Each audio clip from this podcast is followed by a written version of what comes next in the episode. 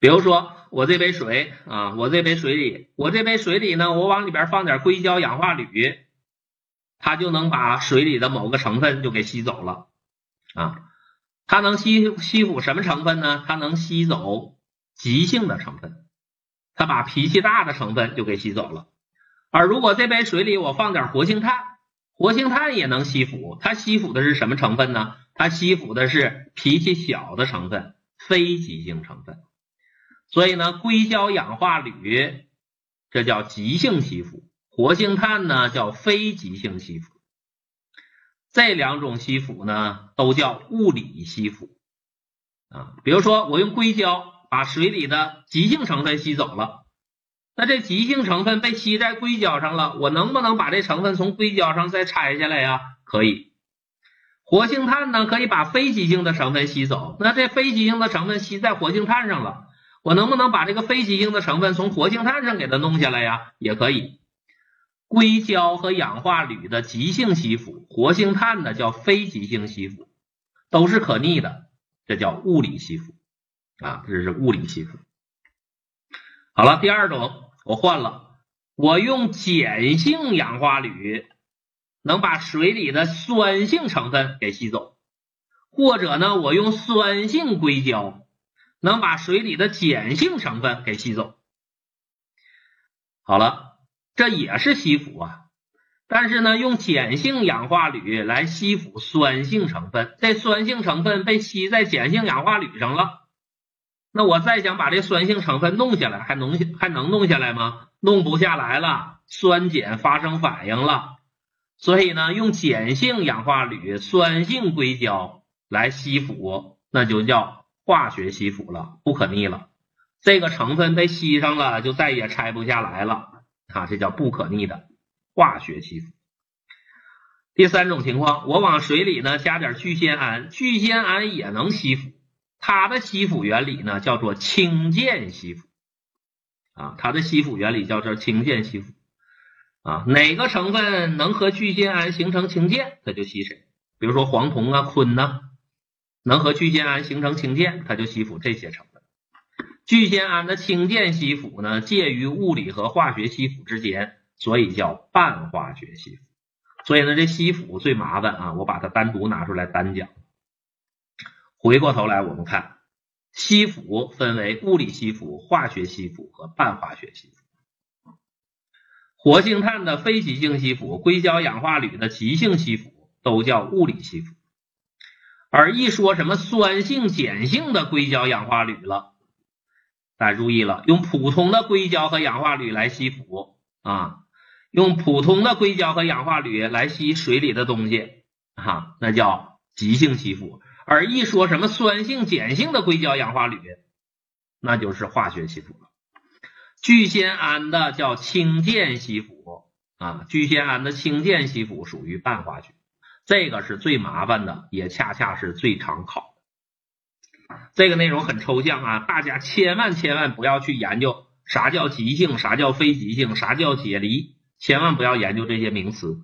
我只是要求大家记一张表而已。你能把我表里的每个方法它对应的原理能对应上，能匹配上，会做连线题就可以啊。我只要求大家会做连线题即可，千万不要把简单问题复杂化。你千万不要去研究啥叫指声。啥叫指色谱？啥叫注色谱？啊，我相信百分之八十的同学自己翻书这部分内容是看不懂的，而且他也不咋考啊，而且呢也不考那么深，他考的就是一张表而已。我说明白了吧？OK，这个内容很抽象啊，这个内容很抽象啊，所以我把抽象的问题咱就简单化，我只让你记一张表，啊，我只让你记几个词儿。好了，我们看一个题啊，我们看一个题，巩固一下。来看这个题，说聚酰胺吸附，它分离的依据原理是什么？聚酰胺吸附法分离物质的依据，一看到聚酰胺，你就找俩字儿。聚酰胺的吸附是啥呀？大家回过头来，我一说聚酰胺，我就找俩字儿：氢键。啊，没有氢键你就找半化学就完了。所以呢，回过头来我们看啊，一说聚酰胺啊，一说聚酰胺我就找俩字儿，那就是氢键吸附。一说离子交换法能把俩成分分开，一说离子交换法我就找俩字儿解离啊。一说凝胶过滤，一看到凝胶我就得找四个字儿：凝胶过滤膜分离，这叫啥？分子大小啊，分子大小。我一看 pH 萃取，pH 萃取什么脂色谱、注色谱。pH 指数，我就找仨字儿分配比。我一看到氧化铝，我一看这氧化铝前边没有酸性碱性的事儿，普通的硅胶氧化铝的吸附就找俩字儿极性。AdBCE，AdBCE，我说明了吧？这个考点咋考？他就这么考你啊，给你方法，问你原理，给你每种方法，问你这个原理。所以呢，我只要求大家记这张表，这是我要求大家记的第二张表啊，这叫分离啊，这叫分离。啥叫分离？得弄明白了，把水里的成分分开啊，水里呢要我提取了，提取完了有有效成分在水里呢，还有无效成分也在水里呢，我得把有用的和无用的成分分开。这叫分离。好了，这是我要求大家记的第二张表，还没完呢，还有第三张表呢。大家再看，我现在会分离了啊！我这一分离呀，我就得到了一堆纯品啊，我就得到了一堆纯品。好了，那大家看，我这分离完了，我就得到了一堆结晶。我把水里的这个茶多酚得到了，我得到了一堆结晶，纯品，纯的茶多酚，长这样。这茶多酚呢，我从水里给它分离出来了，得到一堆纯品的茶多酚。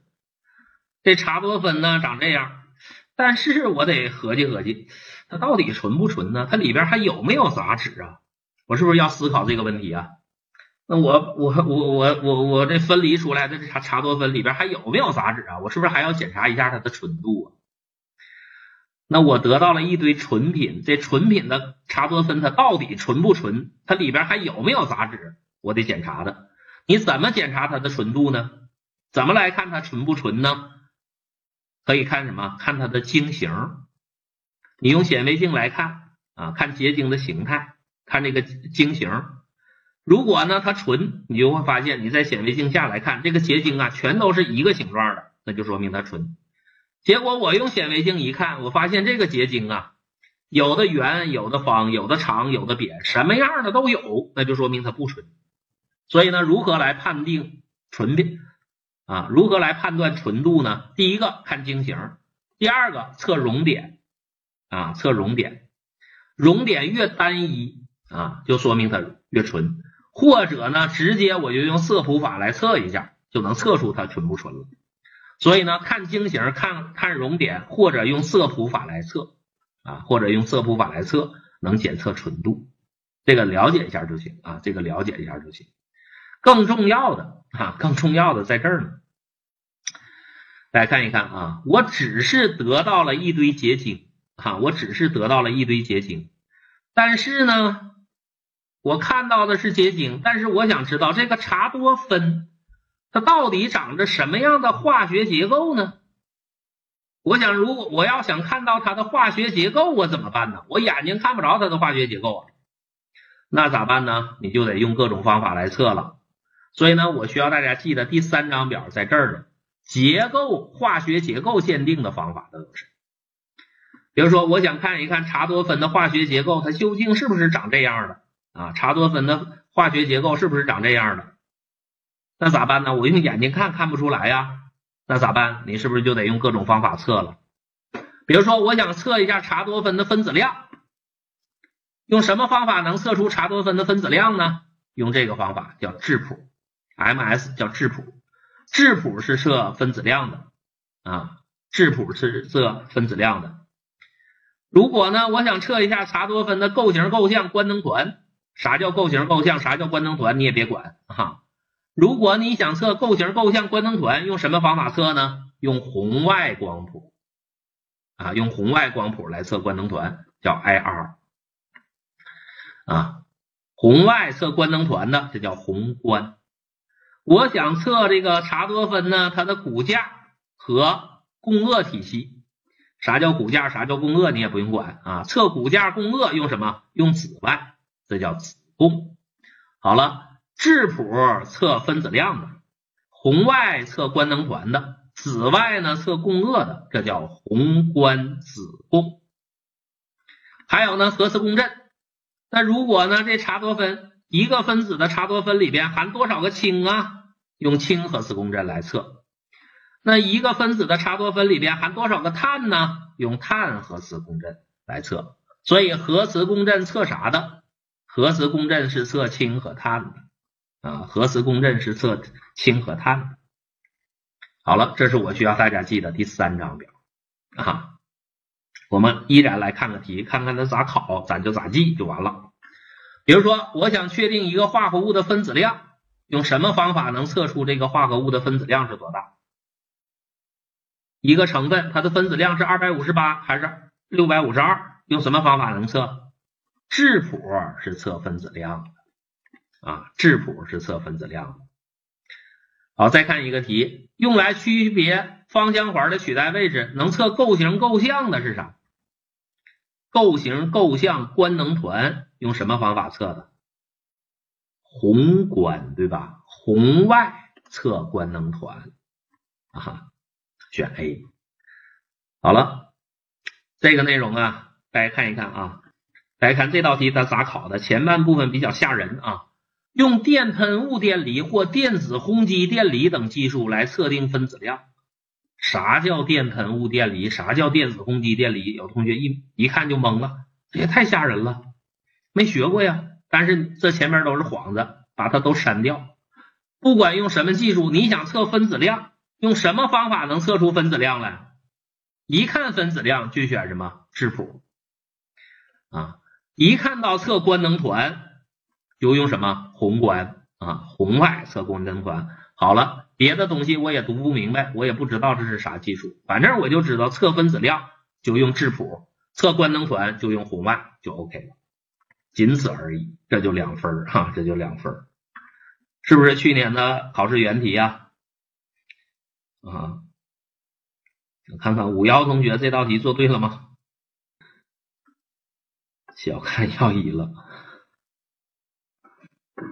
好了，以上呢，咱们介绍的内容是啥呀？你你想研究中药中的成分，不管这个中药中含的是黄酮还是蒽醌还是皂苷，你都得用到的三件事。不管一个药里含啥成分，第一步你先要提取啊，第一步先要提取，这是第一张表，我需要你记得。提取完了，里边有杂质，那咋办呢？你还得去学会分离，这是第二张表，分离。分离完了咋办呢？分离完了，你还得会测它的化学结构啊，还得会测它的化学结构，这是第三张表啊。所以呢，这部分内容我需要大家记三张表。去年呢，我就说过这句话，我说这三张表每年至少考一张。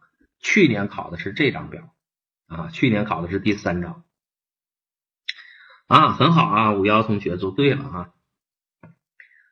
好了，这是我们研究的第五个问题。你想研究中药中的成分，你就得会提取、会分离、会结构鉴定啊，会看它的化学结构。而至于每个药里含什么成分呢？好了，第三章再学啊，只是开了个头。不管一个药里含啥成分，你都得会提取、会分离、会结构鉴定。至于每个药里究竟含啥成分，放第三章里再给大家细说。好了，这是我们研究的第五个考点。